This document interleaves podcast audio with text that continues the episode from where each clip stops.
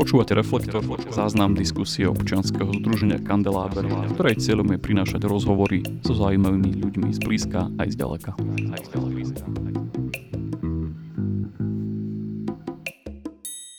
Dobrý večer.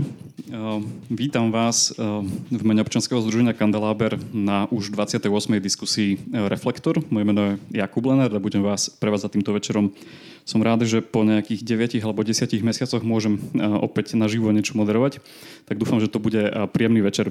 Naša dnešná téma je podobná, ako sme tu mali pred dvoma rokmi, keď bol u nás Jakub Kapuš, vtedy sme sa bavili o 50. výročí pristátia na mesiaci a bavili sme sa o vtedy aktuálnych vesmírnych objavoch. Teda nejaký ten rok pokročil, tak o niečom podobnom, ale aj inom sa budeme baviť dnes. No a som rád, že pozvanie prijali hostia z blízka aj z ďaleka, ako to už býva zvykom. Z blízka je to Peťo Sivanič. Dobrý večer. Peťa Peťa môžete poznať ako člena nášho združenia. Väčšinou teda sedí za technikou, dnes to bude zmena, bude pred technikou. Peťo pracuje vo Vysokých Tatrách. Ako technik? Ako technik pri ďalekohľade na Povedz to, asi ty, ja to neviem. Na skalnatom plese, na observatóriu skalnaté pleso Astronomického ústavu Slovenskej akadémie vied. Bolo to veľmi dlhé, ja som si to nezapamätal. A, Môžem si dať v skratkách. A, a taktiež, uh, myslím, že už nejaký, nejaký rok, tak spolu s Alenkou Petejovou nahráva podcast Adhoc, uh, kde rozoberajú najnovšie uh, novinky, objavy uh, zo sveta vedy a vesmíru. A host, ktorý je z ďaleka, je Juraj Petrovič. Juraj prišiel z Bratislavy. Dobrý večer. Mm, Juraj je vyštudovaný hudobník, takto. A v súčasnosti pracuje ako manažér. Projektový manažér. Projektový manažér a, a zároveň je aj poslancom Mestského zastupiteľstva Bratislava Nové mesto. Nové mesto, áno, presne tak.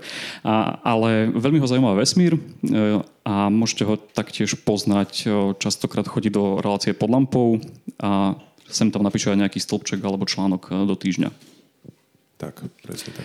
Tak toto sú naši dnešní hostia a ja mám pre nich na úvod takú malú interaktívnu zábavku. Máme tu vpredu taký parfém, možno ste si ho všimli.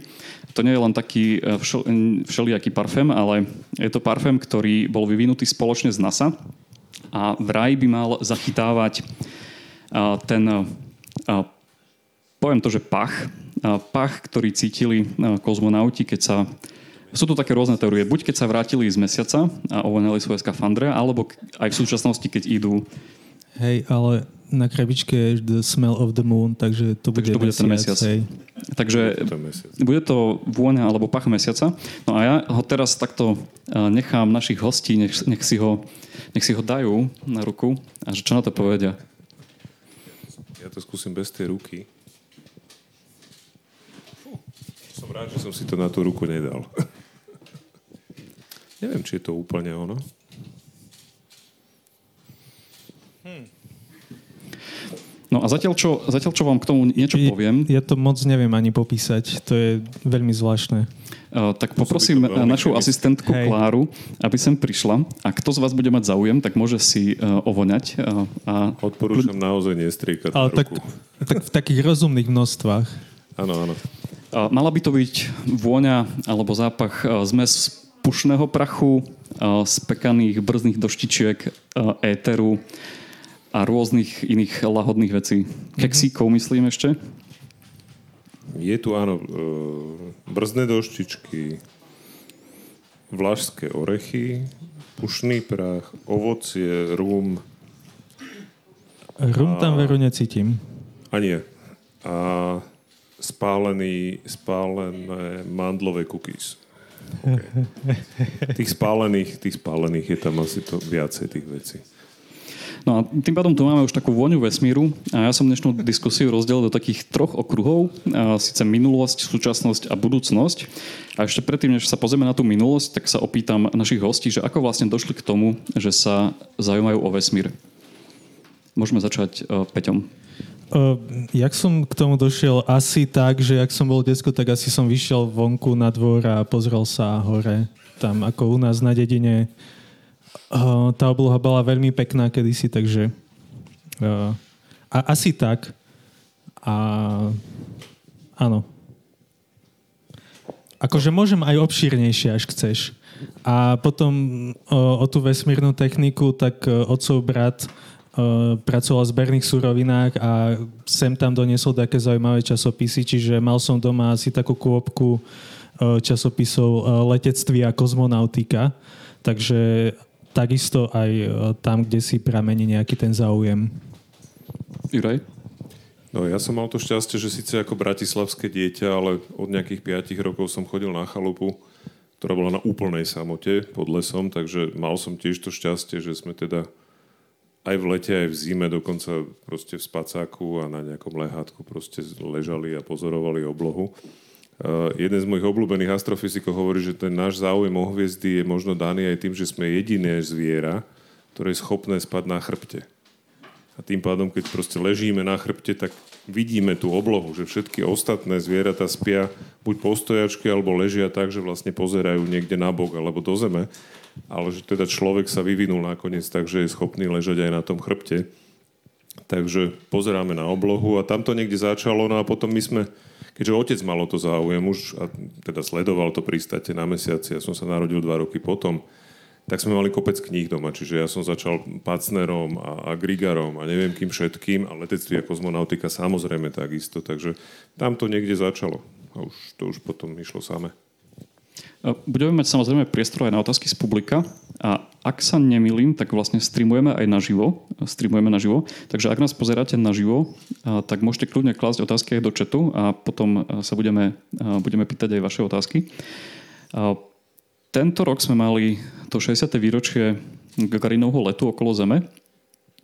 A moja otázka je, že koho to vlastne napadlo a na čo to všetko bolo dobré, že sme tam mali toho človeka hore. Ja si tak typnem, lebo Boh vie, koho to napadlo, ale tak asi hádam Verne písal prvý o tom, že by sme chceli letieť na mesiac o nejakej ceste a potom nejakí tí za, po ňom si začali počítať uh, rovnice až došli na to, že sa to dá asi. Predpokladám, no. Hej, ináč ten Bernej je zaujímavý, lebo mne prvý, kto mi nápadol, bol Ciolkovský. No, to ale, bol tiež ako hej, ale, ale Verne bol určite skôr, takže ja si myslím, že ten Ciolkovský bol asi prvý, kto, kto to aj popísal, že sa to naozaj dá. On prvý popísal viacstupňové rakety, on skutočne prišiel aj s tým s tým reaktívnym pohonom v podstate a s tým, s tým, ako by to asi mohlo vyzerať. Takže tam to asi niekde začalo. No ale ten Gagarin už potom samozrejme, to bola trošku iná zase, iná zase história. To už bola asi politika. To bola významným spôsobom. Aj keď politikou bolo skôr vytvorenie tých rakiet a do určitej miery aj ten Gagarin. Hej, no Hruščov to chcel veľmi, aby bol prvý. Ja sa budem pýtať také veľmi jednoduché otázky, lebo veľmi veľa o tom neviem. Takže ešte sa skúsim trošku pomotať okolo toho Gagarina. Čo sa to vlastne stalo? Bolo to len tak, že vyletel hore a spadol dole, alebo aké, ako to celé prebiehalo? Uh, nie, on vyletel hore a vlastne dostal sa na obežnú dráhu a síce neurobil kompletný okruh kvôli technickým problémom, keď si dobre pamätám, a spadol trochu skôr, hej, ale kontrolovane. Hej, no, uh, jednak technické, oni sa obávali v podstate, že že... Že padne bude, do Francúzska? Jednak to, ale tam bol skôr ten problém, že ten, ten prvý let bol skutočne plánovaný ako len jeden oblet. On mal mať pôvodne tri, len uh, nejaké pokusné zvieratá, ktoré leteli pred ním, mali nejaké krče, nejaké proste problémy sa ukázali v rámci teda reakcie na ten bezťažový stav, tak sa rozhodli to skrátiť na v podstate len jeden, aj to nie je úplne celý oblet. Ono to ešte samozrejme aj vďaka tomu, že teraz Zem sa pod ním otáčala, tak to trošku skrátilo vlastne celú tú trajektóriu. Takže, takže bol to len jeden obled a, a teda áno, pristal v tom niekde v Rusku. No a prečo vlastne Sovieti niečo také chceli urobiť a na čo to bolo celé dobré? No, môžem skúsiť. E, ten základný moment bol, že Sovieti po vojne uh, videli, že teda Američania majú jednak jadrové zbranie, ktoré vtedy oni ešte nemali, lebo však prvá, prvá jadrová vlastne atomová bomba ruská alebo sovietská bola v 49. A Stalin vlastne hneď po vojne nariadil vývoj, vývoj silných nosičov raketových, pretože Rusi vôbec nemali to, čo mali Američania, to znamená to, to strategické bombardéry. A tým pádom si uvedomovali, že aj keď budú mať jadrové zbranie, tak budú mať problém doručiť ich proste na miesto dopadu. Na rozdiel od tých Američanov, ktorí mali teda aj od Turecka cez Taliansko, neviem, proste tie základne vojenské tak, že mali šancu tie zbranie doručiť. Čiže tam je vlastne ten zdroj vývoja tých silných raketových nosičov, a tie, keď sa vyvinuli, však R7, prvá raketa, ktorá vyniesla vlastne Sputnik 1 na obežnú dráhu, tá, to bola normálna medzikontinentálna balistická raketa, pôvodne určená na, na doručovanie jadrových zbraní na územie Spojených štátov. To, že Korolov potom presvedčil Chruščova, že bude Medzinárodný geologický rok, mali by sme urobiť omelú družicu, tak to už bola aj jeho šikovnosť a potom aj to, že vlastne, keď už máme tú prvú družicu, no mohli by sme mať aj prvého kozmonauta, tak teda poďme ďalej. Tak to bola skutočne aj teda ukážka tej váhy toho konštruktéra, ktorý teda predtým sedel v Gulagu a kde proste ho potom vyťahli odtiaľ, aby proste niečo urobil. Takže tam, tam je asi zdroj toho, prečo sa to podarilo Rusom alebo Sovietom prvým. No vlastne doplním, že Korolev bol ako šéf konštruktér eh, tých nosičov v Rusku.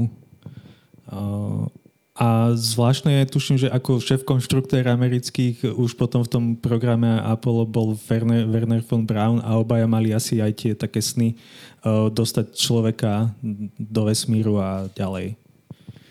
To bolo ešte v 30. rokoch, keď v podstate Korolov a jeho partia v Rusku robili, robili pokusy s raketami na kvapalné palivo a von Braun robil to isté v Nemecku. Teda v Nemecku sa to posunulo ďalej, vlastne až na V2 keďže Hitler teda stále sníval o tých zázračných zbraniach. No a potom sa v podstate von Braun sa podaril sa mu utiecť do americkej zóny, dostal sa do štátov, kde dostal aj občianstvo v rozpore s tým, že teda vlastne ako bývalý člen NSDAP nemal mať na to nárok. Ale on bol len šéf konštruktor nosičov. Lebo Apollo ako také už bolo konštruované potom niekým iným. Tak skúsme sa presunúť do súčasnosti, um, keď po Marse chodia všelijaké vozítka. Keď použijem slovo lunochod, tak to je nejaké fopa, alebo... Tak Marsochod asi, Marso... Aresochod. Lunochod alebo... je, Luna je mesiac, čiže lunochod by skôr asi po mesiaci mal chodiť, ale áno. Tak prečo to robíme? Prečo sme poslali, teda to asi nie je prvé, predpokladám, vozítko na Marse, čo tam teraz pristalo. Prečo, prečo to je vlastne dôležité posielať na Mars niečo také? A, a čo tam tie vozitka robia? No, ako úplne jednoduché, aby sme sa dozvedeli niečo o týchto planetách, ako o Marse, uh, lebo ináč nemáme šancu niečo bližšie sa dozvedieť a prečo je to dôležité? No. Hm. Zvedavosť. Zvedavosť, presne tak. Ono, vesmírny výskum na tejto úrovni je podľa mňa základný výskum. Čiže to je asi podobná, to sa dá si podobne vysvetliť, že prečo robíme, prečo máme urychlovače častíc. Lebo ako ten základný výskum nie je povinný mať nejaké praktické výsledky pre nás na jednej strane. Na druhej strane tie jeho často neočakávané výsledky si užívame všetci. Keď bol elektrón vynájdený v 19.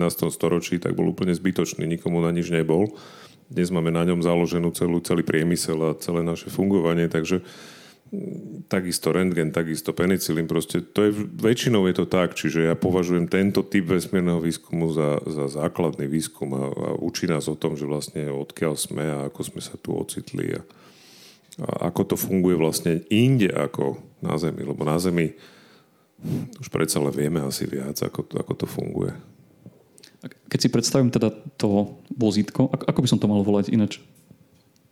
A vozítko, no, rover, rover. čokoľvek, vozidlo. Áno.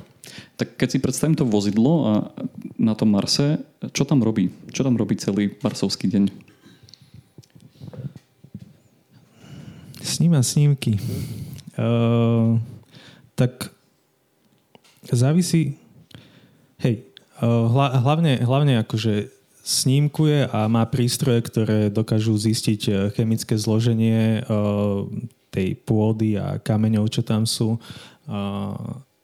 A to je, to je asi ten základ a odoberá vzorky, akože momentálne to najnovšie, tak uh, má za úlohu pozberať vzorky a poukladať ich uh, po Marse, ktoré neskôr budú doručené na Zem. Tak uh, to sú asi také základné úlohy. A ešte má okolo toho nejaké marsovské počasie a podobne. Ono, aj na tých, na tých marsovských vozítkach, ja to kľudne môžeme volať, môžeme volať vozítka, je vidieť ten vývoj, že prvé, prvé marsovské vozítko reálne bol Sojourner, ktorý vlastne e, bol len malinkou súčasťou Pathfindera. To znamená, že keď pristal Pathfinder, to bola sonda, ktorá vlastne pristávala na tých airbagoch, neviem, či si to pamätáte, to bol taký, taký štvorhrán, ktorý vlastne dopadol, niekoľkokrát poskočil, potom sa to vlastne vyfúklo, otvorilo. A to bola statická sonda, na ktorej ale bolo malé vozítko, ktoré proste z nej vyliezlo a urobilo nejakých proste malú trasu okolo. No a potom vlastne následovali už normálne veľké vozitka Spirit a, a Curiosity. Spirit opportunity, a Opportunity. Opportunity, pardon.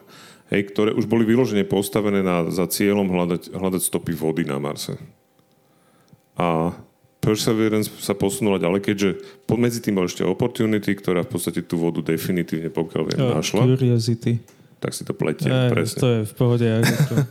Cudzie jazyky. Hey, Curiosity proste našla naozaj stopy vody na Marse a nie len teda úplne, že nejakej slanej vody, ale reálne sa aj dôkazy toho, že mohla byť aj klasická, v zásade neutrálna, sladká voda na Marse. Čiže Perseverance ide ďalej a má za úlohu vlastne hľadať stopy nejakého prehistorického života vo veľmi jednoduchej forme. To znamená, či už nejaké aminokyseliny, nedaj Boh nejaké, nejaké nukleové kyseliny, proste akékoľvek stopy toho, že na Marse bol život. A tam je zase vidieť ten pekný krok, že keď Pathfinder ako prvá taká tá no, z tých novších sond mala malé vozítko, tak Perseverance ako veľké vozítko, ktoré je podstatne väčšie a podstatne ďalej technicky, tak tam bol vlastne ten prvý dron. Ingenuity, ktorá, ktorý teda zase prekonáva všetky očakávania, lebo po, plánované bolo 5 letov, myslím, a už, tak nejako, no. už, ich, je, už ich bolo 8, asi... už ich bolo 8 a, a stále funguje. Tu sa vlastne dostávame k tomu, že čo sa tomu aktuálnemu vozitku vlastne podarilo. Ehm, na čo vlastne má ten, ten dron ten dron je na demonstráciu technológií a vlastne otestovania tých technológií, že vlastne taký let je možný aj na Marse, ktorý má veľmi riedku atmosféru. A, a vlastne toto. S tým, že, že tie technológie sa môžu použiť e, na ďalších misiách, e, lebo predsa len ten presun je rýchlejší letom ako po Zemi. No on presne, presne jak povedal e, kolega, že je to, je to overenie teda vôbec schopnosti lietať vrtulovým pohonom v tej atmosfére, ktorá je stokrát väčšia ako na Zemi. To znamená, aj tie otáčky tých rotorov sú podstatne rýchlejšie ako u vrtulníkov na Zemi. A malo to byť pôvodne čisto demonstrácia, že sa to dá urobiť. Čiže to je veľmi jednoduché, tam je nejaká baterka, je tam nejaká, nejaká jednoduchá kamera a a nejaký základný, základný malý počítač, ktorý proste riadi tú prevádzku. A ciele sú vlastne dva. Ten prvý je prieskum potenciálnych trás u tých ďalších, nie, nie u tejto, u tejto išlo naozaj len o tú technickú demonstráciu, že to ide, ale v budúcnosti sa dróny môžu používať na prieskum trás potenciálnych pre ďalšie vozitka. Je to rýchlejšie ako len nejaká kamera, tá perspektíva je iná, keď proste vie byť ten dron vyššie alebo aj, pokiaľ by boli väčšie a ťažšie, tak na dosiahnutie miest, kde sa s vozítkom proste nedostanete. Či sú to už nejaké, nejaké skaly alebo nejaké proste útesy, kde sa nedá dostať vozítkom, ale kde ten dron môže pristať, zobrať nejakú vzorku, keď je tam niečo zaujímavé. No a v ďalekej, v ďalšej budúcnosti potom samozrejme by to mohlo fungovať ako dopravný systém na Marse medzi nejakými základňami alebo nejakým vozítkom a nejakou základňou na dopravu proste nejakých nákladov. Takže to použitie je široké. A akože nie len na Marse, už tuším, že sa plánuje vlastne vybratá nejaká misia na mesiac Titan, Saturnu, kde má niečo s vrtuľami letieť ako prieskumník. Tak áno, lebo Huygens ukázal, že teda tá atmosféra je dostatočne hustá, takže tam je to asi tiež možné. Tam, hej, aj, asi aj jednoduchšie. Bude to, bude to jednoduchšie na Marse, tá atmosféra hustejšia než na Marse. Hej.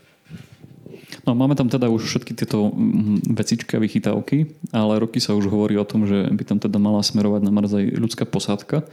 A prečo chceme tam poslať nejakých o, ľudí, chcel som povedať chudákov, no ale snad, snad, by, snad to nebudú chudáci. Prečo tam chceme poslať ľudí, ak tam už máme o, všetky, všetku takúto techniku, ktorá teda robí fotky, zbiera vzorky a tak ďalej. Takže nejaký asi výskum základný tam robí. Prečo teda ľudia a Mars? No možno začnem ja pre zmenu zase. My sme sa vystriedali. Ja si myslím, že jedno, či ide o Mars, jedno, či ide o Mesiac, alebo či ide o Mount Everest. Proste jednoducho ľudia potrebujú sa osobne dostať na nejaké miesta. Je to, je to naša prirodzená túžba, je to prirodzený nejaký put, ktorý máme, že snažíme sa dostať na miesta, na ktorých sme ešte neboli. A ten druhý moment je, že skúsenosť s ľuďmi, ktorí boli na mesiaci, hovorí veľmi jasne, že až tá ich skúsenosť prerozprávaná ich slo- rečou a ich slovami nám umožňuje skutočne do pochopiť, že vlastne ako to tam je. Že to nie je len o nejakom vedeckom výskume. Keď pominieme to, že skutočne dobre trénovaný astronaut je schopný to, čo robotu trvá, že mesiac, proste vytipovať skalu, dostať sa k nej, nejakým spôsobom zobrať vzorky, zanalizovať a tak ďalej, je schopný urobiť behom minút, tak, tak ten moment pre mňa dôležitý je naozaj v tom, že tí ľudia, keď sa vrátia, tak nám vedia o tom porozprávať svojím spôsobom, ľudským spôsobom. Proste to žiadny robot nikdy neurobí. Robot nám pošle dáta, pošle nám fotky, pošle nám analýzy, ale nepovie nám, aké to tam je. Aký je ten pocit, keď človek stojí na tom povrchu. A keď si pozriete ktorýkoľvek dokument, kde hovoria astronauti, ktorí boli na mesiaci, tak vidíte aj v ich očiach niečo, že zažili niečo, čo proste nikto iný z nás nezažil a že ich to zmenilo, že to nejakým spôsobom ich ovplyvnilo. A to, čo teda oni zažili a to, čo ich ovplyvnilo najviac, bolo to, že išli na mesiac, ale objavili Zem. Pretože Apollo bolo začiatkom ekologického hnutia úplne jednoznačne. Tie prvé fotky tej Zemegule ako celku viedli úplne jednoznačne k obrovskému prebudeniu povedomia o tom, že teda toto je náš domov, iný nemáme a musíme sa o neho starať. No, súhlasím, to sa aj tak traduje, že dovtedy boli vyobrazenia Zeme bez mrakov a po Apole začali byť mraky na fotkách a vyobrazeniach, no. Áno, typický Universal, hej, keď má tú Zemegulu v tom logu, tá nemá žiadne mraky. Hej, tak. Taká zážitková veda, no. Videli ste ináč Marťana? Nie. Nie? Dobre. Ja som ho videl aj čítal. A čo hovoríš na to? Mimo teda emócií z príbehu, ale takže keď sa na to pozrieš ako človek, čo sa zaujíma o vesmírny výskum, tak o, mohlo by to takto byť? Takto. Mňa ten vesmír samozrejme priviedol aj k science fiction. Marťan je zatiaľ science fiction, s dôrazom možno na to science, pretože tá, tá kniha je v tomto ešte o mnoho lepšia ako film, pretože v knihe je priestor na popísanie všetkých tých technológií, ktoré, ktoré tam teda naozaj fungujú. A to najdôležitejšie na tom, že okrem toho úplného začiatku, to znamená tej prachovej búrky, ktorá je čistá literárna licencia, pretože prachová búrka na Marse v živote nič nezhodí, nič nikoho nikam neodnesie, pretože tá atmosféra je tak riedka, že tam aj pri výchrici úplnej rýchlostiach, ako tu na Zemi, teraz neviem, tornádo, ktoré bolo na Južnej Morave, pri tej rýchlosti ten vietor s nikým nepohne. Všetko ostatné sú technológie, ktoré už dnes v podstate existujú, ktoré sa dajú použiť a niektoré z nich dokonca aj Perseverance teraz vlastne už testovala, keď sa pýtal, že čo je výsledkom. Podarilo sa vyrobiť kyslík z CO2 z marsovskej atmosféry.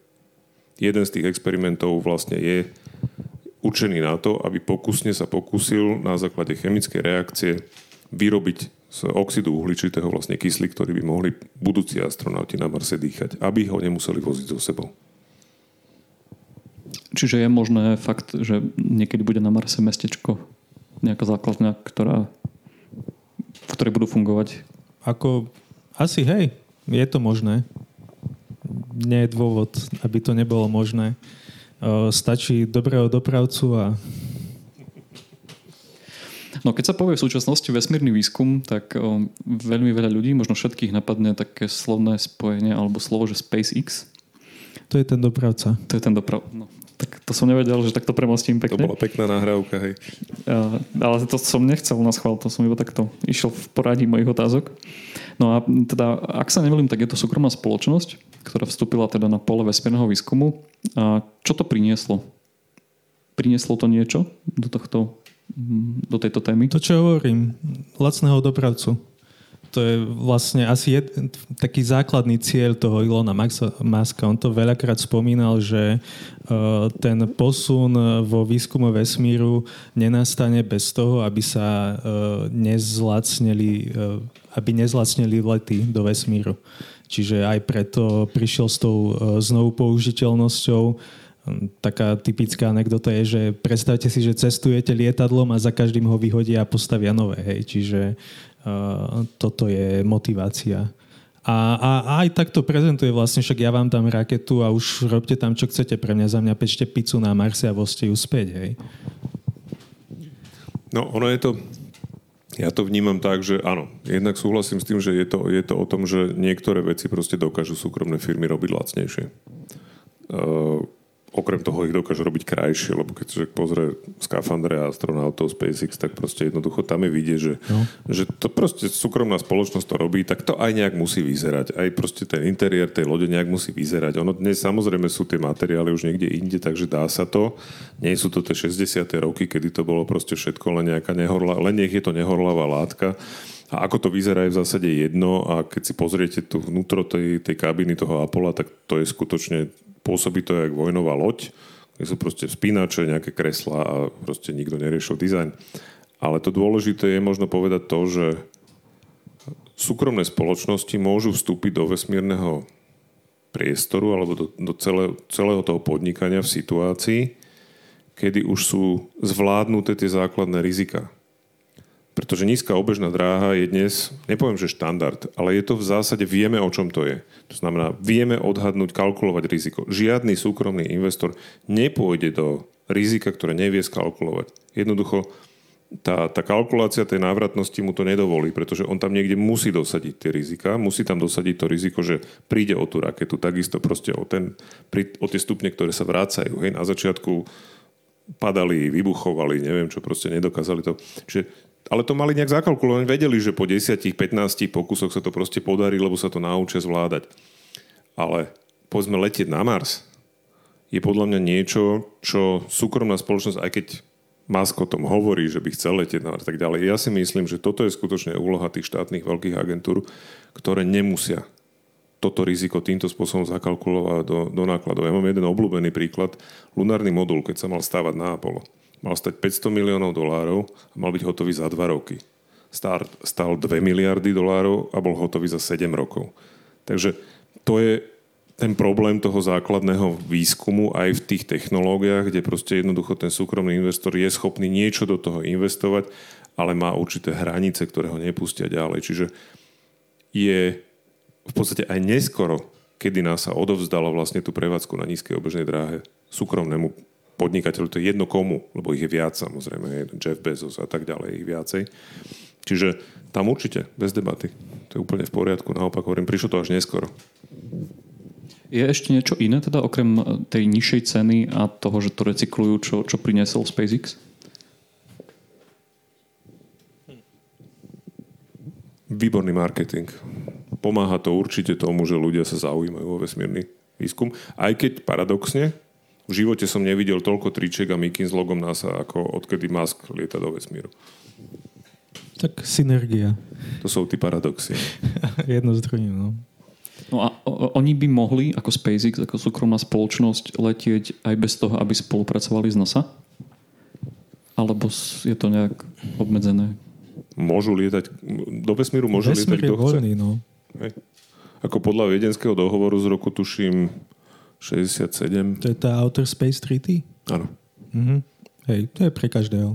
Ako vesmír dokonca žiadna krajina, ani žiadna firma, ani žiadny jedinec si nesmie nárokovať žiadne, žiadne práva. Povedzme, tí chlapci, čo predávali, predali mesiac už asi 4 mm. krát, tak to je čistá symbolika. Proste to jednoducho. Keď oni predali plochu už asi štvornásobku plochy mesiaca, ale je to úplne v rozpore s tým vedenským dohovorom, takže to je čisto len ako, ako vtip je to fajn, že mám certifikát, ale inak je to, je to niečo. Inak môže lietať, kto chce.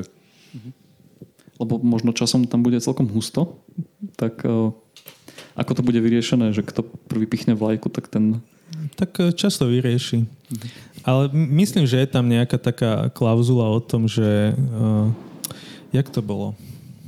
Keď som si pamätal že sa bude kolikovať ako na divokom západe. Že nie, nie, že, že vlastne patrí ti tam to, čo si tam donesieš, ale tá zem, pôda pod tým je všetkých. No, ale to je také teraz. No. Ja mám pocit, že to je podobne ako v Antarktíde, že ten, kto postaví Hej. základňu, tak priestory tej základne sú jeho výsostným územím. Ale ne, nestáva sa tým pádom v žiadnom prípade vlastníkom toho pozemku, na ktorom tú základňu postavil, má právo ju tam postaviť. To je rovnako ako na mesiaci a asi aj na Marse to zatiaľ takto bude platiť. Budem rád, ak to tak zostane, lebo je to hm. rozhodne dobre. A mám tu ešte poslednú otázku zo sekcie súčasnosť, že aký vesmírny objav za posledné roky vás najviac zaujal a prečo? Neviem, či je to objav, eh, ale tak ako ja to mám z poľa astronómie, mňa eh, celkom zaujalo to snímkovanie čiernej diery, ktoré, ktorého výsledky boli v roku 2019 zverejnené. Eh, to bol ten Event Horizon Telescope, čo vlastne bola spolupráca viacerých radioteleskopov na celej Zemi, aby sa vytvoril obraz toho tieňa alebo horizontu udalosti čiernej diery. Takže toto som si vtedy celkom išiel. To, to čo bolo v Interstellare? Nie, oh, hej, hej, v princípe áno, ten obraz. Aj veľmi chválili, že to celkom verne tam podali. No. Však im pomáhal Kip Thorne. Však tuším. áno. Takže to, aj preto to asi a bolo dobre preto. podané. Hej.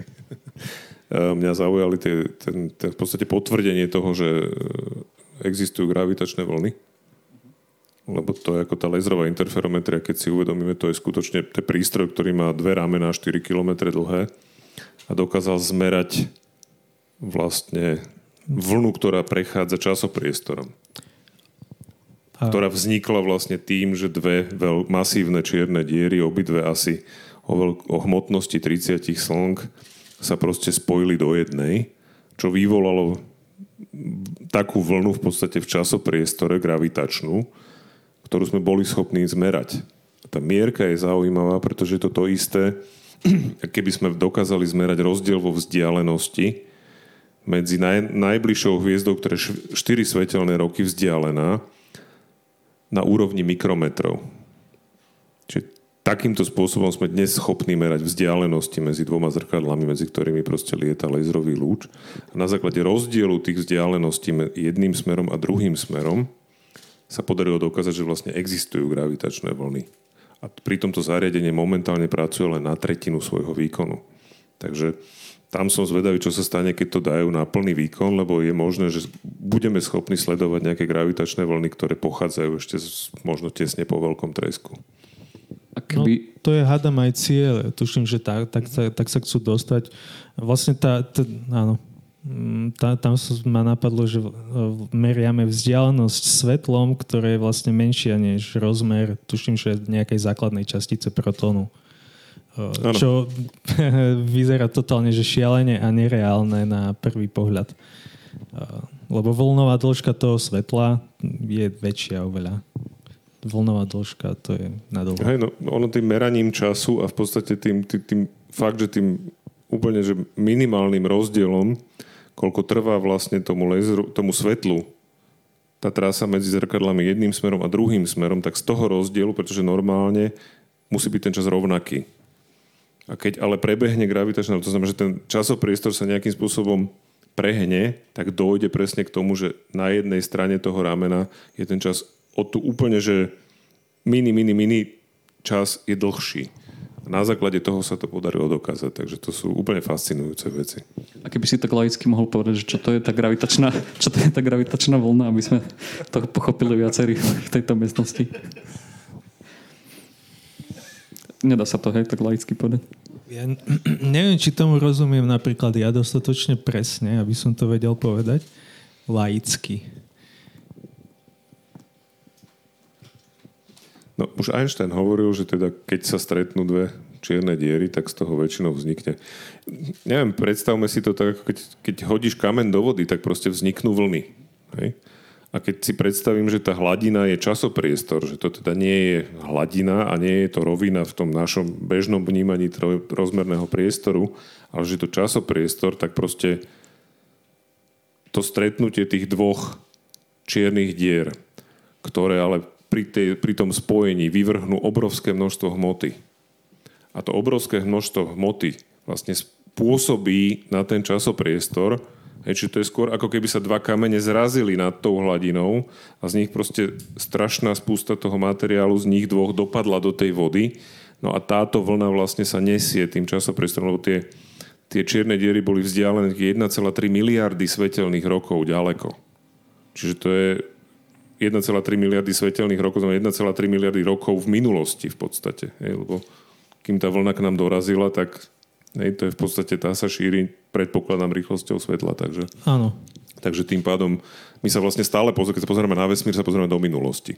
Čím ďalej dovidíme, tým vlastne ďalej do minulosti dovidíme. To je ten paradox, že my vlastne nevidíme to, čo sa v, vo vzdialenom vesmíre deje teraz, ale vidíme to, čo sa tam dialo vtedy, keď to svetlo odtiaľ vyrazilo k nám. No, Slnko je 8 minút v minulosti, Mars 14 až 20 plus minus a podobne. Hej čím ďalej, tým ďalej samozrejme. Tak sa pozrieme do budúcnosti tohto vesmírneho výskumu teraz trošku. A taká základná otázka je, že pred akými výzvami stojíme? Stojí ten vesmírny výskum teda? Prvá, prvá odpoveď ma napadla, že no tak pred financovaním to je, a politickou vôľou to robiť e, takýto základný výskum. No. A to je, to je asi tá prvá základná výzva. A a ďalšie už sú len také technologické, že keď človek má peniaze, tak to urobí. Viac menej. No to je úplne pravda. Ja úplne súhlasím, že primárne je to o peniazoch, pretože... Nápady je... sú. Nápad, ale aj technológie sú. Aj. Akože v zásade, my hovorím, dnes už väčšina technológií, ktoré sú v Marťanovi, ako existujú. To znamená, že my dnes, keď by sme sa dnes rozhodli, že letíme na Mars, tak to vieme postaviť, vieme tam odletieť, vieme tam prežiť, vieme tam nejakým spôsobom fungovať. Tie technológie už existujú. Ten veľký rozdiel je v tom, že skončila studená vojna, pretože celý let človeka na mesiac nebol nič iné, len snaha vyhrať studenej vojne, v nejakej bitke tej studenej vojny. To znamená, že ono sa hovorí, že v zásade vlády sú ochotné financovať základný výskum, medzi ktorý to hovorím, ja radím aj ten, tie lety do vesmíru, nie už možno tú nízku obežnú dráhu, to už je prevádzka, ale čokoľvek, čo nás posúva ďalej. Len, len v zásade z nejakých niekoľkých dôvodov. Ak nám hrozí, že umrieme, že nejaký asteroid príde alebo niečo, alebo ak môžeme nad niekým vyhrať, alebo nám hrozí vojna. Že to sú také tri, tri dôvody, pre ktoré vláda je ochotná dávať peniaze na základný výskum. V zásade akýkoľvek. Krásnou ukážkou je ten Large Hadron Collider v, v Texase. Je ten veľký časticový urychlovač v Spojených štátoch. Ktorý nepostavili? Ktorý nepostavili, ktorí ste naplánovali v 80 rokoch, dokonca postavili laboratórium, nakúpili pozemky, potom skončila studená vojna a v 92. bol projekt zrušený lebo proste niekto mal pocit, že už v zásade nepotrebujeme skúmať elementárne častice, s ktorými súvisia samozrejme aj jadrové zbranie. Jednoducho, tá politická vôľa vyprchala úplne a bol koniec. A CERN teda predbehol Američanov v tomto významným spôsobom. A, ale keď dojdeme k, tým, k tým praktickým výzvám asi, tak uh, hlavne tá rýchlosť cestovania uh, naprieč priestorom je veľmi uh, veľká výzva, keďže no, na Mars súčasnými technológiami sa letí niekoľko mesiacov a Mars je relatívne blízko. E, k Jupiteru sa už letí roky a čím sme ďalej, tým to samozrejme sa letí dlhšie, tak e, to je asi tá najväčšia výzva, e, ako toto prekonať a bude je potrebné skúmať možnosti, ako vymyslieť nejaké ďalšie pohony, lebo tento chemický, to je chemické spaľovanie e, nejakých látok dvoch, tak nie je až taký účinný, aby v tomto pomohol. Ja vnímam ešte jednu výzvu, ktorá nad nami vysí už 66 miliónov rokov. A to je to, aby sme sa naučili nejakým spôsobom odvracať prípadné k Zemi letiace telesá. Pretože keď sa ich nenaučíme efektívne proste dostávať aspoň, aspoň na tesný prelet namiesto dopadu, tak skončíme jak dinosaury, takže ja mám pocit, že to je jedna z vecí, ktorá stále trvá a ani to mapovanie tých, lebo to mapovanie prebieha už teda nejaké 10 ročia, ale ani to mapovanie zatiaľ nie je tak spolahlivé, aby sme boli naozaj v bezpečí. Takže keď niekto hovorí, že to je luxus lietať do vesmíru, tak ja stále tvrdím, že no to si mohli myslieť aj tie dinosaury pred tými 66 miliónmi rokov. No asi, hej. To by bol luxus, že na čo nám je to treba, to je treba, no len potom, že aha, pozeraj, padá hviezda. Niečo si praj. uh, hej, no v, tom, v tomto uh, som si všimol, že existuje nejaký projekt, volá sa DART, ktorý má za úlohu pokúsiť sa nejakú dvojicu asterio, asteroidov, ktoré obiehajú okolo seba, tak zmeniť im dráhu uh, nejakým uh, rýchlým dopadom. Takže, ale to je taká prvá lastovička asi. Uh, Hej, teoreticky sa o tom hovorí dlho, hovorí no, sa o rôznych spôsoboch. Myslím, že ale, toto je už e, za toto už nejaké ako, dva roky. Áno, áno, áno, toto už je ďalej, že je, je snaha to nejak, nejak posunúť. A vieme o nejakých misiách, ktoré sa v reálnej nejakej blízkej dobe naozaj chystajú, ktoré nás čakajú? Tak toto bola jedna. A sú tam nejaké misie ku e, Európska JUICE, ku Jupiteru, a potom ja, keď som si to pamätal. K asteroidom, ku asteroidu Lucy a ešte e, k ďalšiemu Osiris Rex je, nie, to už beží. Osiris Rex, už by sa mal vrácať. Má sa vráciť, hej. Ten, ten nám má doviesť prvý vzorky, myslím, za Vlastne, hej, no. Hej, ty by mali, ale neviem, to je tiež nejaké ešte dva roky od pristátia, tak nejak. Nejak, tak. E, je, je to ináč strašne, strašne veľa takých, e, to, že ja sa to zle pamätá. Tých bezpilotných je veľa. No. Hej, tak hej. Američania sa chystajú znovu, znovu štartovať v podstate s, s štátnym programom Artemis. Zadali Maskovi vlastne tú časť pristávania na mesiaci. Ten, v podstate ten lunárny modul kde teda Jeff Bezos sa veľmi stiažuje a ešte uvidíme, jak tie spory dopadnú, lebo oni v podstate sa, tam boli tri firmy, ktoré sa uchádzali o zákazku na toto a Bezos tvrdí, že teda to Maskovi zadali príliš skoro. Že teda ešte to nebolo vôbec také, také jasné. A Artemis má štartovať, myslím, jak sme hovorili, 23. 23, no. 23 má byť oblet okolo mesiaca, ale to má byť, tuším, bezpilotná misia. Tá Artemis 1 je bezpilotná určite. Prvý je bezpilotný, ale to má byť hádam už v 22. V 23. Áno. má byť pilotný a v 24. už ostanú na obežnej dráhe. Hej, hej, hej. No, a od 24. majú začať stávať e, stanicu okolo na obežnej dráhe mesiaca. Áno, áno. A čo Európska um, vesmírna agentúra? Áno, presne. Ona má nejaké projekty, hádam ExoMars je európsky s Ruskom. No a hlavne servisný modul Artemisu je stávaný Ta, Áno, presne. Aj, ako oni sa podielajú s Američanmi na tomto. No dnes už to nie sú často, že samostatné misie, že NASA si robí svoje, ESA si mm. robí svoje. Jednak teda na ISS spolupracujú prakticky všetci. Uvidíme, čo bude s Rusmi, pretože tam je to také, že či bude sa s nimi pokračovať vzhľadom teda na neustále zhoršovanie tých, tých vzťahov medzinárodných. A o to viac rastie potom aj teda tá VHS, alebo predsa len samozrejme tam je ten, aj ten vedecký potenciál, ten technologický potenciál. Je to jediný kozmodrom, ktorý je južne od rovníka, to znamená zase nejaké obežné dráhy, ktoré sa inak ťažko dosahujú, sa odtiaľ dajú ľahšie dosiahnuť, takže to je určite dôležité. Nemusí to byť úplne, že samostatná nejaká mixia. A potom nás čaká James Webb. A jasné, James Webb je veľmi, veľmi uh, dôležitá misia z astronomického pohľadu. No. Tak najmä s ohľadom na to, ako je Hubble stále. Hej, jasné, Hubble teraz má nejaké technické problémy, kedy uh, mu Môžete vypadol skúsiť počítač. tak povedať uh, aj publiku, že čo to vlastne znamená, tie slovička, ktoré si to tak vymieňate? uh, no, Hubble, ďalekohľad, ktorý Američania vyniesli v 90 rokoch, rokoch a všetky pekné fotky, ktoré vidíte, tak sú z neho uh, Hubble Space Telescope, vesmírny ďalekohľad, tak uh, tuším, že niekedy začiatkom tohto, nie, v polke tohto mesiaca, tak uh, on má nejaký riadiaci počítač, ktorý prestal spracovať správne a momentálne hľadajú uh, hľadajú cesty, ako rozbehnúť ho, alebo ako spustiť nejaký záložník, ktorý tam inštalovali v 2009 pri uh, poslednej servisnej návšteve. Tak uh, uvidíme, ako to dopadne.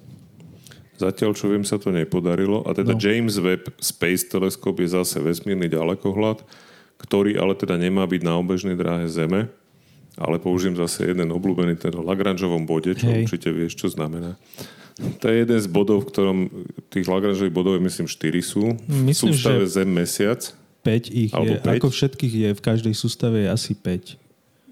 Nie som expert, takže OK, 5. V jednom z tých bod, to sú body, v ktorých sa vyrovnáva gravitácia vesmírnych telies.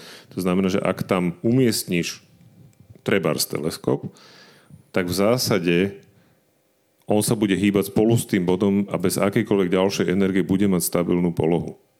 Čiže ne, bude v, skutočne v nejakom rovnovážnom bode tých gravitačných polí, tým pádom nepotrebuje nejakú extra energiu na to. Čiže ho nikde nevcucne do tak, Nespadne nikam, nebude mať nejakým spôsobom, nebude nejako ovplyvňovaný ani teda tými okolitými telesami.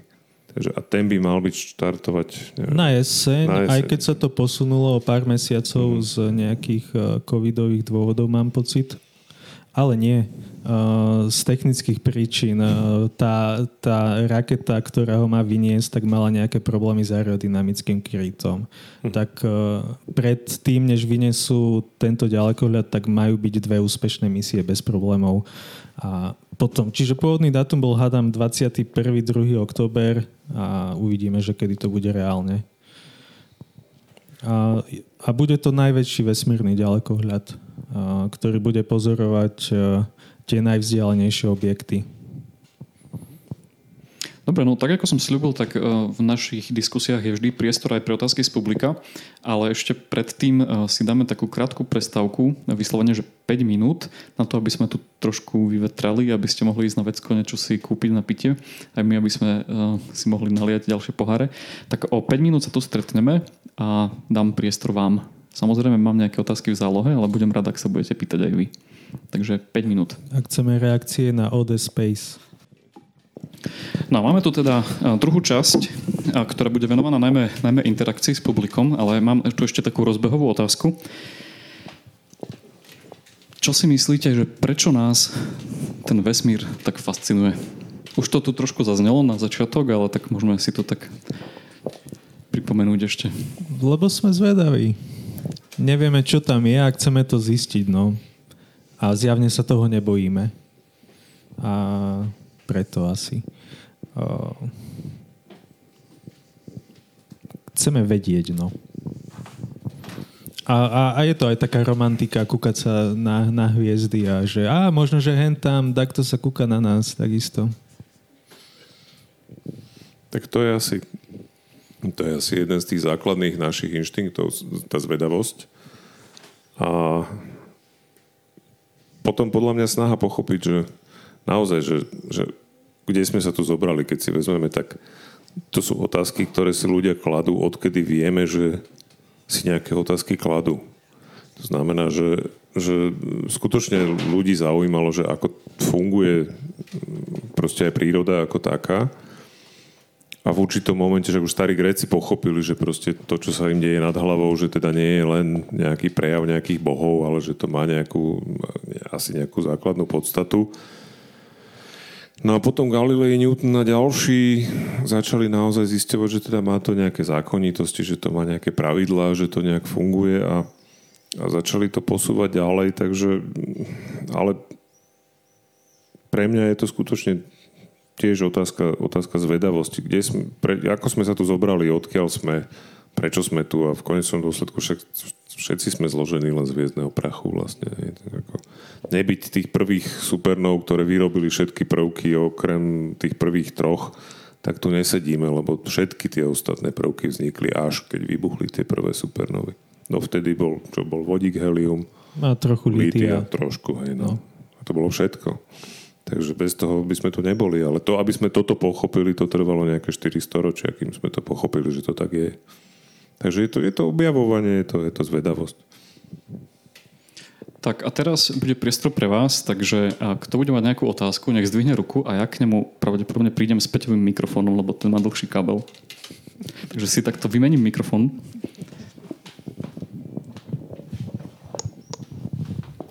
Postavím sa sem na takú trápnu chvíľku, keď nikto nebude sedieť nič povedať a, a môžeme začať. Takže aké máte otázky?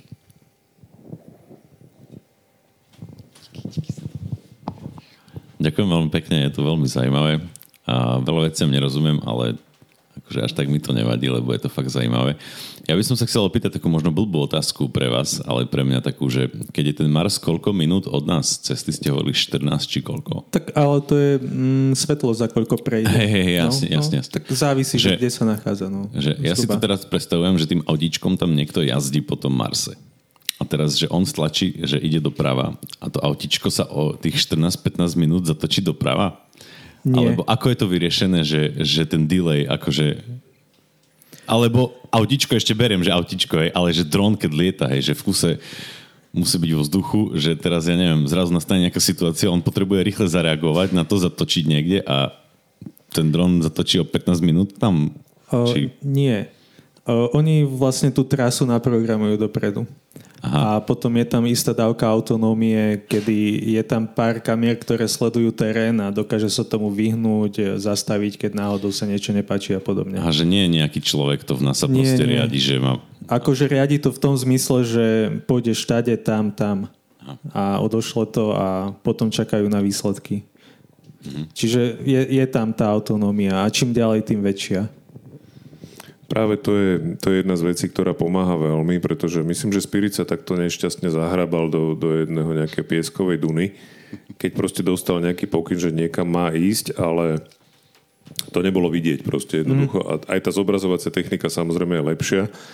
A ten dron môže práve pomôcť tomu, že z tej väčšej výšky je na toto lepšie vidieť, čiže vždy sa to presne naprogramuje dopredu a miliónkrát sa to testuje. To je presne to, čo som hovoril, že proste ten astronaut sa rozhodne niekam idem, tak tam idem. Ale kým tým vozítkom pohnem o metre, proste e, to trvá. Hej. To znamená, keď tu bola aj tá otázka, že čo zatiaľ dosiahla Perseverance, no málo, lebo je tam len 122 dní. Hej. To znamená, že už tá základný nejaký Hádam teraz 1. júna alebo 1. júla začal vlastne ten vedec, tá vedecká fáza. Áno. Lebo doteraz podporoval vlastne ten dron. Áno. Aj tým pádom primárne to bolo zamerané na dron a to vozítko sa veľmi nemohlo hýbať, lebo dron nemá nejaký veľký dosah, čiže aby ho bolo možné vidieť a, a, a vôbec vysielať dáta naspäť na Zem.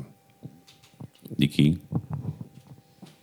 Keď ste spomenuli ten Perseverance, tak teraz som si spomenul, že pri vstupe eh, do kaverne tak premietame video, kde vlastne môžete vidieť animáciu NASA, ako ten Perseverance vlastne pristával na ten Mars, ako tam mal tie padačiky a tak ďalej. Tak si to môžete pozrieť. OK, má ešte niekto nejakú otázku? Dobre, pôjdem postupne.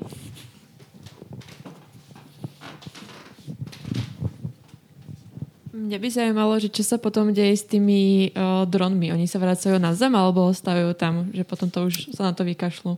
No, ostanú tam. Uh, na zem nám dojdú niekedy v budúcnosti vzorky, ktoré pozbiera zase ale iná, iná misia, iná sonda. Takže áno, ostávajú tam, uh, lebo pokiaľ tam je ten problém, že uh, potrebujeme na to veľké množstvo paliva tam doletieť a keby sme si mali viesť ešte palivo na cestu späť, tak by sme sa neuniesli.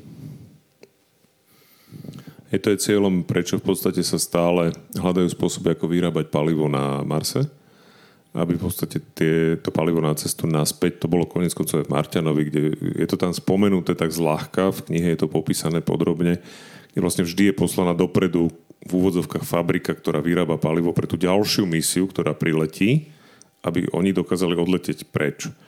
A s tým, že zostávajú všetky tie veci tam, kde im proste došla energia alebo sa nejakým spôsobom pokazili, krásnym dôkazom aj toho, že proste všetky reči o tom, že Američania si vymysleli pristátia na mesiaci, bolo to, keď sa podarilo konečne vyfotografovať všetky pristávacie časti lunárnych modulov tých, tých šiestich misí, ktoré na mesiaci pristáli. To bol Photoshop. Jaj, pardon. Hm. Ale tak nie je, pozor, oficiálna verzia je ja, stále, jasné, že to je... Jasné, no. takže, takže toto sa podarilo vyfotiť a takisto je to so všetkými, so všetkými sondami, ktoré leteli na Mars a pristáli na ňom, to znamená od Vikingu cez, cez myslím, že aj Rusi pristali s nejakou sondou v 60 rokoch. Hej, obidva Vikingy sú tam, Pathfinder je tam, Spirit, Opportunity, Curiosity, tam budú. Časom, možno to časom niekedy bude nejaké múzeum, keď tam budú ľudia žiť trvalo, že tu sú tie prvé sondy, ktoré nás sem dostali. Takže vlastne všetok odpadne iba na, na, na Zemi, ale už aj vo vesmíre. Áno. Áno. Je, je ten odpad, on, on, dúfame všetci, že je sterilný. Výborne. Ďakujem. Hej.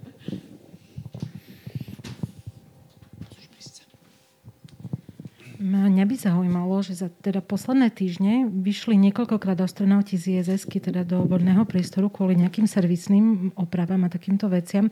Aké sú tie podmienky v otvorenom vesmíre? Prečo vlastne musia tak veľmi plánovať tie výstupy a byť tak akoby veľmi zabezpečení? Ako si to predstaviť? No, plánuje sa to asi kvôli efektivite, aby stihli všetko, čo majú urobiť Momentálne myslím, že inštalujú ďalšie solárne panely, lebo tie staré už trochu degradovali. Neviem, či ich nevymieňajú, akože výmenou. Alebo vedľa, ne, neviem. Mne sa zdá, že ich dávajú povrch. A, ale taká byť. roletka. Uh-huh. V, v každom prípade akože tie práce sú dosť náročné. Ten skafander, ako je natlakovaný, tak veľmi ťažko sa v ňom hýbe. Čiže každý jeden pohyb v princípe majú nacvičený na Zemi v nejakom bázene, ktorý simuluje tú mm, mikrogravitáciu, to volajú v podstate stav bez ťaže, jak to nazývame my. A tým, že okolo skafandru je v podstate vzduchoprázdno, vnútri majú asi tretinový tlak, ako je na Zemi a je to čistý kyslík v ňom, aby sa tá vlastne koncentrácia kyslíku v krvi zachovala, tak je to trochu náročnejšie, čiže preto to plánovanie dopredu. Mm. A zároveň, aby sa vlastne tam všetko majú naplánované doslova na minúty, celý rozvrh dňa, od kedy vstanú, od kedy idú spať až po príchody e, ďalších posádok a podobne. No je tam ešte jeden moment, ale to súvisí s tým, že my sme sa postupne učili hýbať sa vo voľnom vesmírnom priestore, lebo už vlastne Leonov mal obrovské problémy na Voschode 2. To bol prvý človek, ktorý sa dostal vlastne do otvoreného vesmírneho priestoru lebo keď vyliezol von z tej lode, tak sa mu ten skafander presne nafúkol oveľa viac, než sa počítalo a mal potom obrovské problémy dostať sa naspäť. On si dokonca musel znižiť tlak v tom skafandri, riskoval kesonovú chorobu, lebo Rusi pracovali vždy so vzduchom, tam nebol čistý kyslík a dusík spôsobuje kesonovú chorobu, keď je rozpustený v krvi. Takže už tam boli problémy a potom Američania, keď skúšali proste naozaj robiť, nevykonávať nejaké činnosti, tak si treba uvedomiť, že v tom v, tej, v tom skutočnom kvázi bezťažnom stave fungujú tie Newtonové zákony, proste aj zákon akcie, reakcie, keď sa čohokoľvek dotknete, tak v podstate to od vás odletí. Tam, tam proste neexistuje nič, čo by to zabrzdilo. Vás to, vy sa odrazíte naspäť a tá vec, ktorý sa dotknete, tá odletí. To znamená, že až vlastne Buzz Aldrin, ktorý bol vášnivý potápač, a trénoval na misiu Gemini 12, si uvedomil, že vlastne to je to isté, keď sa potápa, ako to, čo sa snažili tí astronauti veľmi, veľmi namáhavo a, a za riskovania skutočne života, pretože oni tam mali strašné ako vysoký tep a, a proste mlžili sa im všetky tie výzory na tých skafandroch a tak ďalej. A vlastne on bol prvý, kto navrhol vlastne, že treba to trénovať pod vodou, a tá Gemini 12 bola prvá misia, kde vlastne nemali žiadne problémy s tou vychádzkou do otvoreného priestoru a odvtedy to NASA robí. NASA má najväčší krytý bazén na svete práve na to, že je tam prakticky skoro celý model ISS, na ktorom sa tí astronauti dopredu učia, ako sa pohybovať v otvorenom priestore a aj konkrétne veci, ktoré v tom priestore budú robiť, trénujú vždy dopredu, aby skutočne e, bol ten pohyb čo najefektívnejší a časovo čo najkračší, lebo samozrejme sú obmedzené zdroje, tak majú nejaký kyslík so sebou, ale, ale nedá sa to. Na okolo je vákuum, to znamená ale to, že keď ste na slnku, tak tam môže byť až plus 250 a keď ste v tieni, tak je tam minus 250. To znamená, že ešte majú na sebe prádlo, ktoré má v sebe nejaké chladiace hadičky, je tam proste, môžu byť buď priputaní na, na tej umelej ruke, ktorou sa niekam dostanú, alebo majú úplne autonómny systém, ktorým sa pohybujú. Čiže, čiže je to veľmi náročné a oni myslím, že musia dokonca v tom skafandri nejakú dobu sedieť pred tým, pretože v ISS už je nejaká dusíkovo-kyslíková atmosféra a keď idú do, do skafandra, kde je čistý kyslík, tak si musia ten dusík najprv z krvi vyplaviť, aby práve nemali problémy. Aspoň tak to bývalo na, na Space Shuttle. Myslím, Neviem, že majú teraz... tie dýchacie masky, kedy to dýchajú predtým nejakých pár hodín. Hej. Ja ešte doplním, že mm, misie Gemini to bol celý program, kde sa vlastne NASA učila Eh, ako fungovať vo vesmíre na obežnej dráhe a všetky technológie, ktoré, ktoré boli potrebné na cestu k mesiacu a na mesiac, tak tam boli skúšané. A naozaj tie vesmírne vychádzky, to im zabralo najviac energie asi.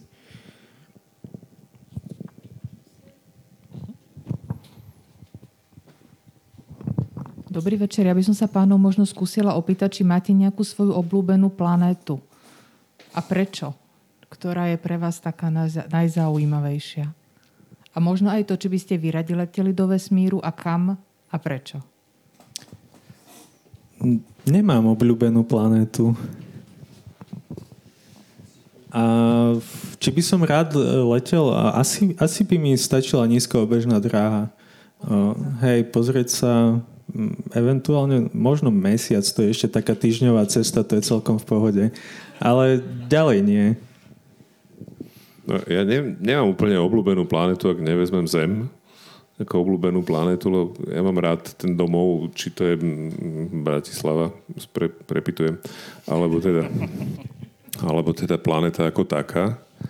Na mesiac určite, ono skutočne asi by, asi by bolo dobre získať tú perspektívu, že vidieť tú planetu ako planetu, ale konec koncov je na to Marse, ale neviem, či by ma manželka pustila, takže to je druhá vec, lebo to už je naozaj, že dvojtroročná misia, takže to není úplne sranda, ale, ale ako určite áno, keby sa to dalo. A ak by teda to zdravie dovolilo, lebo tam sú tie zdravotné požiadavky, sú dosť striktné.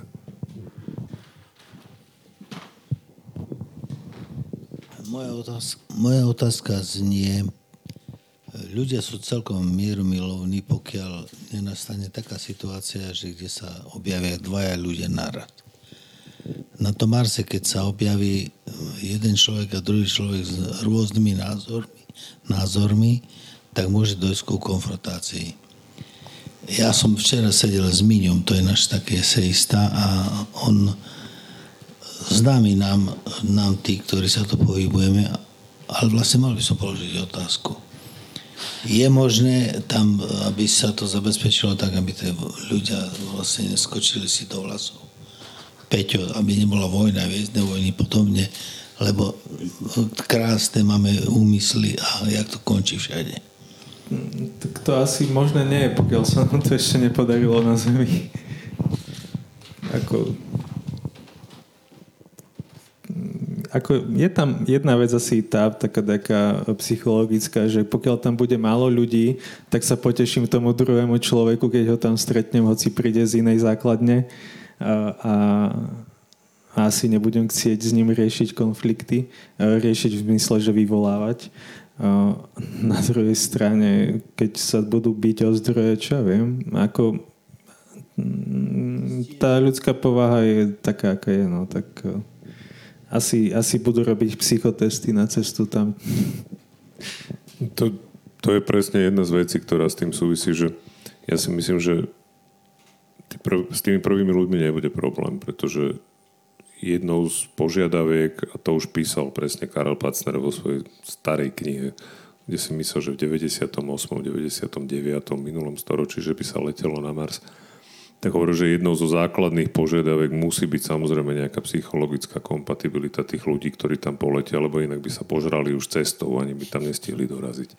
Takže ja si myslím, že v tých, a navyše teda to budú skutočne ľudia, ktorí budú mať nejakú úroveň vzdelania, nejakú úroveň motivácie, že to proste nebude, keď to poviem tak škaredo, že taká tá v úvodzovkách obyčajná verejnosť, Jednoducho to musia byť ľudia, ktorí sú nejakým spôsobom špecificky nadštandardní, aby vôbec mali šancu tú misiu absolvovať úspešne.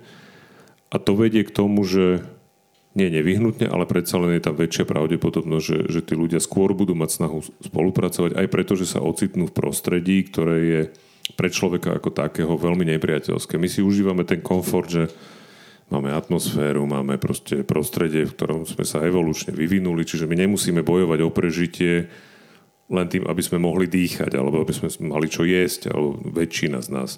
Kdežto na akejkoľvek inej planete alebo na akomkoľvek inom nebeskom telese už len to zabezpečenie toho základného fungovania je niečo, čo je otázkou prežitia, pretože keď to nefunguje, tak neprežijeme. A tam ľudia sú prirodzene potom viac tlačení k tomu, aby spolupracovali, než aby bojovali. Ak by sme sa raz dostali do štádia, že Mars bude proste štandardne obývaný ľuďmi a bude ich tam veľa a nejakým spôsobom sa tam proste rozšíri normálna spoločnosť, no tak uvidíme, ako ďaleko tá spoločnosť v tom čase bude. Či sa nejakým spôsobom vyvinie. Ja som v tomto taký skôr pesimista vzhľadom na to, čo vidíme okolo seba. Ale hovorím, pri tých prvých misiach ja sa neobávam toho, že môže sa to stať samozrejme, že cez to si to psychologické preklzne niekto, kto to rozloží. Tak hlavne aj ten výcvik e, bude dlho trvať predtým, takže tam sa tiež vyselektujú ľudia. Hej, to, je, to je si to, A zvyknú si na seba. Áno, áno, hej.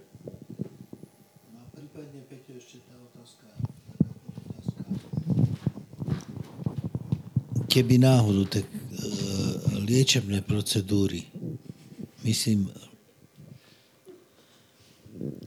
ma kolegyňa vyrušuje tu na, lebo sa smeje.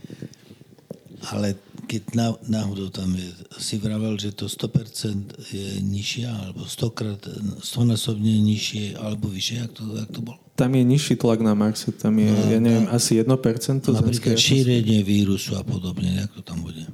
Tak 100 násobne. Len na základniach. Ja nemyslím tak. Ľahšie sa organizuje karanténa. Rýchlovka. Oveľa ľahšie. Vážne, to, to... Zavrú sa tie zámky na tej základni a je vybavené. A mimo nemá ten vírus šancu normálne prežiť, lebo tam je také žiarenie, ktoré ho, ktoré ho zlikviduje úplne. To je, keby ste si pustili obrovskú UV lampu. Lebo Mars nemá magnetické pole a Mars nemá ozonovú vrstvu. To znamená, že tam veškeré vesmírne žiarenie, ktoré na Zemi je odtienené fanalenovými pásmi, dopada až na povrch. To znamená, keď tam budú chcieť ľudia byť, budú musieť byť tienení a vírus na povrchu neprežije. Tak. Tak ešte si dáme priestor na jednu otázku. A keďže asi nie sú... Á, Samuel, ďakujem. Ja mám, ale zase to je taká, že ste hovorili o tom, že, že je teda možnosť, že nás trafi nejaký mega veľký asteroid.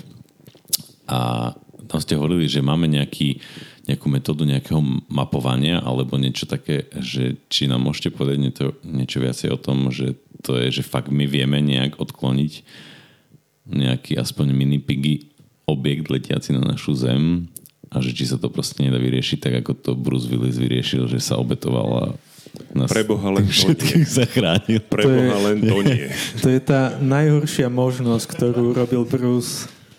Uh, lebo uh, síce je asi jedno, že či na nás spadne jeden veľký kameň alebo milión malých uh, do atmosféry. Takže uh, v, pri, v princípe, uh, v princípe uh, ten, ten odklon spočíva v zmene jeho dráhy, že trochu šupneš a on...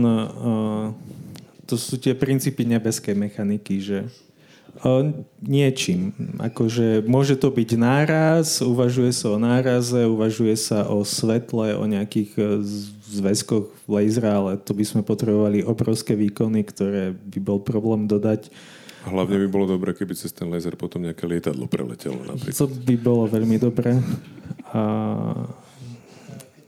Áno, áno, akože nejaký, nejaký raketový, raketový motor, motor ktorý by sa nejako mm, zavesil na tento. Potom nejaké iné hmotné teleso s raketovým pohonom by došlo k tomu asteroidu a svojou vlastnou gravitáciou by ho ako keby potiahlo inde. Všetko je to o tom len trochu zmeniť dráhu, aby tu Zeme minul. Hej. Ono to niekedy ani nemusí byť dráha, stačí niekedy pridať alebo ubrať na rýchlosti. No veď to je tá zmena. To stačí, hej, že môžem zmeniť uhol tej dráhy, že postrčím nejak, alebo ho len zrýchlim a tým pádom proste jednoducho sa nestretnú v jednom bode Zem a ten asteroid. A ešte, pardon, ja len k tomu sledovaniu, áno, sú radarové projekty, ktoré vlastne sledujú aj astronomické mm-hmm. projekty, ktoré sledujú telesa, ktoré sa relatívne rýchlo pohybujú, lebo to je vidieť na tom hviezdnom pozadí, o tom kolega vie No. viac, jak ja, že proste keď raz snímkujem oblohu, tak hviezdy sú zase relatívne statické, ale keď mám nejaký asteroid, tak ten sa mi na tých snímkach stále nejak hýbe. A z tých polôch viem spočítať tú dráhu, tým pádom viem dopredu spočítať, že či je riziko, že sa dostane blízko k Zemi. A ako blízko sa, čím lepšie poznám dráhu, tým lepšie viem povedať, že ako blízko sa k tej Zemi dostane. A podľa toho potom sa dá už teda niečo riešiť. A ešte jednu drobnosť len k tomu poviem, že zase nemá zmysel riešiť úplne, že malé telesa, pretože tie buď zhoria v atmosfére, alebo to nie sú schopné spôsobiť globálnu katastrofu. A ani to nie sme schopní momentálne ešte detekovať. To znamená, že neviem, pod kilometr, pár sto metrov, neviem, koľko sú tie hodnoty, kde už Tak sa to v zásade nerieši. Hej, že... O, V podstate... mm, Jukatánsky, pardon, Jukatánsky asteroid mal 10 kilometrov. Nie je veľa vo vesmírnom Ten, hľadisku. ten v blahej pamäti Čeliabinsky bol tuším, že 30 metrový. Áno. Keď, keď si pamätáte, asi 3-4 roky dozadu, možno 5, v Rusku padol asteroid, kde bolo... Tungusky to bola kométa, pravdepodobne, nevie sa, ale vzhľadom na to, že neostali žiadne zbytky na Zemi, tak eh, sa predpokladá kometa, už neviem, veľkosť, eh, koľko mala, 20 metrov? Alebo Tiež niečo relatívne malé. Re- relatívne malé, ale akože tá, tá rýchlosť je tá energia, ktorá vlastne sa stratí v atmosfére tým výbuchom. A tam, tam sa predpokladá kometa, lebo kometa je z ľadu väčšinou a ten sa ako keby rozpustil, vypáril v, tom, mm, v tej poslednej fáze. Ako mety majú ale zase väčšiu rýchlosť. Hej. Na rozdiel od bežných asteroidov, ktoré vlastne obiehajú v rámci slnečnej sústavy. Takže tam myslím, že kilometr už je niečo, čo môže spôsobiť lokálnu katastrofu v zmysle, že nebude Paríž. Napríklad. Mm-hmm. Hej, že akože to je priemer kilometra, áno. Čiže to už sú objekty, ktoré sa je snaha sledovať a neviem, koľko už desiatok tisícov, koľko ich už je zmapovaných, že sa sledujú. Akože veľké Trvalo. objekty sú relatívne dobre zmapované. Problém je s tými takými, jak bol v Čeliabinsku, že sú malé, e, ťažko je ich vidieť a hlavne e, proti sln... Oni, oni, oni prichádzajú z blbých strán, väčšinou prídu vtedy, keď prídu ako keby spoza slnka a my sa tam nevieme pozrieť, lebo slnko to prežiari a zavadzia tam svojim svetlom. No. Tak. Normálna taktika, jak stíhací piloti. No. No. Že zo slnka treba proste prilietať, takže Pluto vypadlo ako planéta. áno, áno. Uh, ako? Nie, nie. Akože to sa zadefinovalo dobre, že čo je planéta a čo nie je planéta, čo je, mm, ako to volajú teraz, eh, planetoidy. Je tuším, áno že Pluto... áno. A ide o to, že planety vyčistia svoju dráhu a Pluto to neurobilo. No. Má tam také mesiace okolo seba. Uh, podobnej veľkosti. Alebo možno, že už keď sám. Nie, je to tak. Ono tých kritérií je viac. Jednak musí to byť gulatý povrch. Väčšina asteroidov má, je tak malá, že nie sú schopné vlastne zagulatiť svoj povrch. Je to nejaký kus kameňa, ktorý môže byť proste podlhovastý, úplne hociaký tvar. Je proste nejaká hrča zlepená dokopy. Planéta, za planetu považené telesa, ktoré je dostatočne veľké na to, že tá gravitácia ho vlastne zagulatí.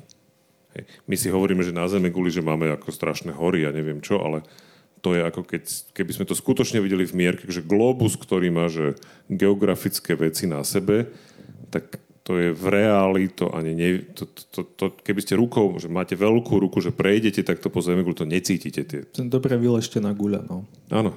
To je v skutočnosti, to je skutočne tak hladké, že to sú jak uh, ryhy na prste. To je menšie ako ryha na prste, keď to vezme v mierke.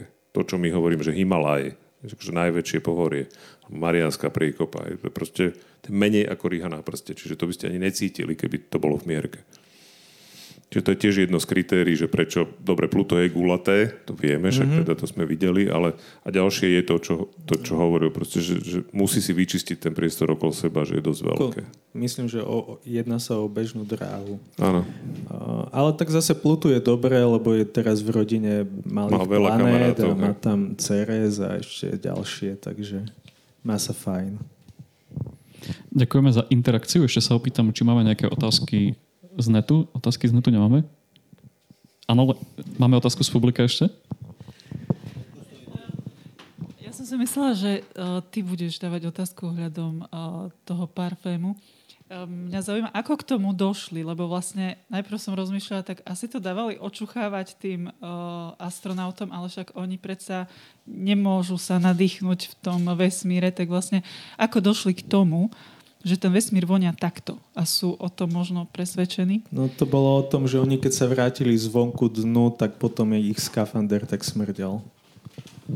Keď sa Neil a Buzz vlastne vrátili z tej prvej vychádzky na Apollo 11 a dali si dole prilby, keď teda znovu natlakovali kabínu, tak síce vzorky boli uzavreté v nejakých sáčkoch, ale ich skafandre boli samozrejme zašpinené prachom a teda obidvaja hovorili, že cítili zvláštny, zvláštnu vôňu alebo zápach. Alebo ako. A zrejme na základe toho sa niekto pokúsil to proste vyskladať, lebo každý máme nejaké iné vnímanie rôznych vôní, takže tam, tam to je nejaký konglomerát nejakých vyjadrení, lebo hovorím, Neil tvrdil, že pušný prach, Buzz Aldrin hovoril, že skôr nejaký zmoknutý popol alebo niečo také a niekto iný zase asi cítil niečo iné, no tak to zmiešali všetko dokopy. Takže takto to nejak asi vzniklo. To neviem, či to aktuálne astronauti naozaj testovali. Možno je to tam napísané, ale je to, podľa mňa to skôr niekto vyrobil. Tak on bol tuším len zo štvrtiny Slovák, ale aj tak možno áno, neviem. Každopádne on si... On, on makal, on makal v podstate najdlhšie na mesiaci, on tam bol 3 dní. Tam normálne pracoval, že to bolo už normálne, že chodil do roboty. No, Mal aj geologa kamaráta tam, tak mali čo robiť. Áno, áno, áno. Tak ukončím to. autom jazdiť. No. Ukončím to dvoma otázkami ešte ja. K tej prvej ste už niečo spomínali, ale predsa len sa opýtam, že či máte radi sci-fi, aká je vaša najúľbenejšia a aká je možno taká, že najbližšia realite, ktorú ste čítali či videli? Mm, nemám rád veľmi sci-fi uh, a málo čo som čítal, čiže vlastne ten môj, uh, moje vyjadrenie, že nemám rád, nie je veľmi podložené. Uh, a asi, asi naj, z toho mála, čo som prečítal, tak najviac sa mi páčilo od Neila Stevensona Seven Eves, akože sedem sedem matiek, alebo ja neviem, jak sa to prekladá po našom. A, a tam išlo o to, že z nejakého dôvodu sa rozpadol mesiac a začal bombardovať Zem a v, čas, v krátkom čase potrebovali zachrániť ľudstvo a nejako to urobili. Vystupuje tam aj stará rozbitá ISS a genetika. A dobre sa to čítalo, akože ja som tú knihu, dakedy čítam knihy mesiace a tamto som dal za pár dní, takže to bolo dobré. No kde začať? Ehm, ja mám rád science fiction, ale skutočné science fiction to znamená, nejde o nejaké úplne, úplne nezmyselné veci, lebo na pozadí práve tej vedy alebo toho, tej, tej budúcnosti alebo toho, toho vymysleného príbehu sa často riešia tie úplne elementárne ľudské otázky. A tie sú stále rovnaké. Ale také špecifické, ktoré súvisia s vesmírom, tak samozrejme, že vesmírna Odisea, či to je film alebo teda kniha, e, tá ma priviedla k Arthorovi C. Clarkovi, ktorý ma zase potom priviedol ku knihe, ktorú mám od neho asi najradšej, to sú Rajské fontány, pretože to je kniha, ktorá hovorí o stavbe vesmírneho výťahu so všetkými technickými aj teda aj ľudskými, ľudskými vlastne komplikáciami. Kvôli tomu musel posunúť Sri Lanku o 6 stupňov na juh pretože tá není úplne na rovníku. Ale teda to sú tie licencie, ktoré si tí autory proste dopriavajú. Marťan je skutočne skvelý, treba si ho prečítať. Takisto tá ďalšia kniha od Andy Hovira, e, myslím, že Artemis sa volá. A tá sa odohráva na mesiaci a je to taká detektívka, skoro akčný príbeh, ale zase má v sebe prvky proste naozaj tých, tých takých tých, tých vecí, ktoré sa týkajú vlastne života vo vesmíre. Či to je Lem, či to je Asimov Konec väčšnosti, ktorý sa zase zaoberá s časom, veľmi zaujímavými a časovými paradoxami. Hovorím, je, je toho veľa, ale toto sú také, ktoré mi teraz napadnú a, a väčšina z nich je jednak o nejakých technológiách, možno o nejakom pokroku ľudstva niekam a, a súčasne ale aj o tých úplne najzákladnejších otázkach fungovania ľudí navzájom, pomáhania si, ubližovania si a všetkého, čo, čo s tým súvisí. No na záver nám skúste dať nejaký tip na non-fiction, ktorá sa venuje možno práve vesmíru. Školský atlas sveta. Máš tam pohľad z hora a všetko je to prehľadné v krásnych mapách. A... Na tej Zemeguli nie sú tie krajiny tak krásne farebne odlišené. Ale však sú tam e, rôzne, rôzne druhy map, takže preto sa mi to páči a viem, že to bolo ako tiež jeden z momentov. A na prvých stranách je aj o vesmíre, takže... To boli moje obľúbené strany hej, v školskom aj, aj atlase. Moje, áno, aj moje. Hej, hej. Prvé tri alebo štyri. Hej, no, tak nejako neviem, ja skôr čítam non-fiction ako, ako science fiction.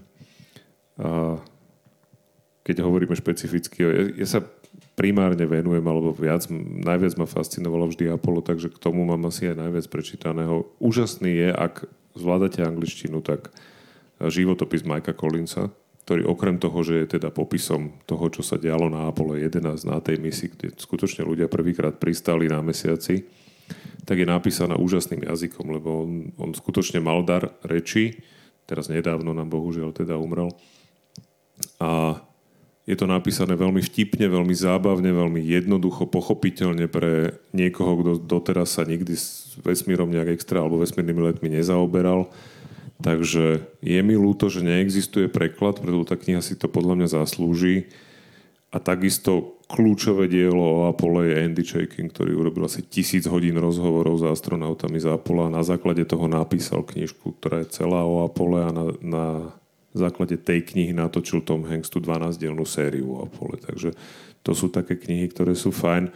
V češtine, slovenčine čokoľvek od Pacnera k vesmíru stojí za prečítanie určite. Kolumbovia vesmíru na prvom mieste. Napriek tomu, že sú ideologicky ešte trochu, samozrejme to vyšlo začiatkom 80 rokov, takže tam sú také tie klamstvá, že Rusi nikdy nechceli na mesiac letieť a podobne. Ale inak, ako to, čo tam popisuje k tým jednotlivým letom, to je, to je faktograficky veľmi presné. To je úplne pravda a je k tomu krásna kniha, priamo, ktorú napísal priamo Jim Lovell s jedným novinárom Apollo 13 a je to, je to pekne popísané tiež. Hej. To bol Peter Sivanič a Juraj Petrovič. Ďakujem. Ďakujem pekne. Ďakujem. A na záver vám ešte poviem, že čo, čo chystáme toto leto. Ak teda nás uh, nez, nezavolí ďalšia voľna, tak 21. augusta by sme radi zorganizovali opäť festival Rúžový bicykel. Tentokrát by to bolo iba uh, počas jedného dňa. No a um, ak vás zaujímajú ďalšie naše aktivity a akcie, tak môžete si pozrieť tie výročné správy alebo nás nájdete na Instagrame, Facebooku, na naše podcasty na podcastových uh, platformách. A na záver ešte veľmi pekne uh, ďakujem uh, Bašte za to, že sme tu mohli byť. Uh, ďakujeme Fondu na podporu umenia za podporu. Ďakujeme vám, že ste prišli, ďakujeme hosťom, že dorazili a želám vám ešte pekný večer a majte sa fajn.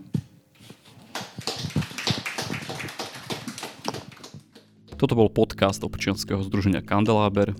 Viac o nás nájdete na www.kandelaber.sk.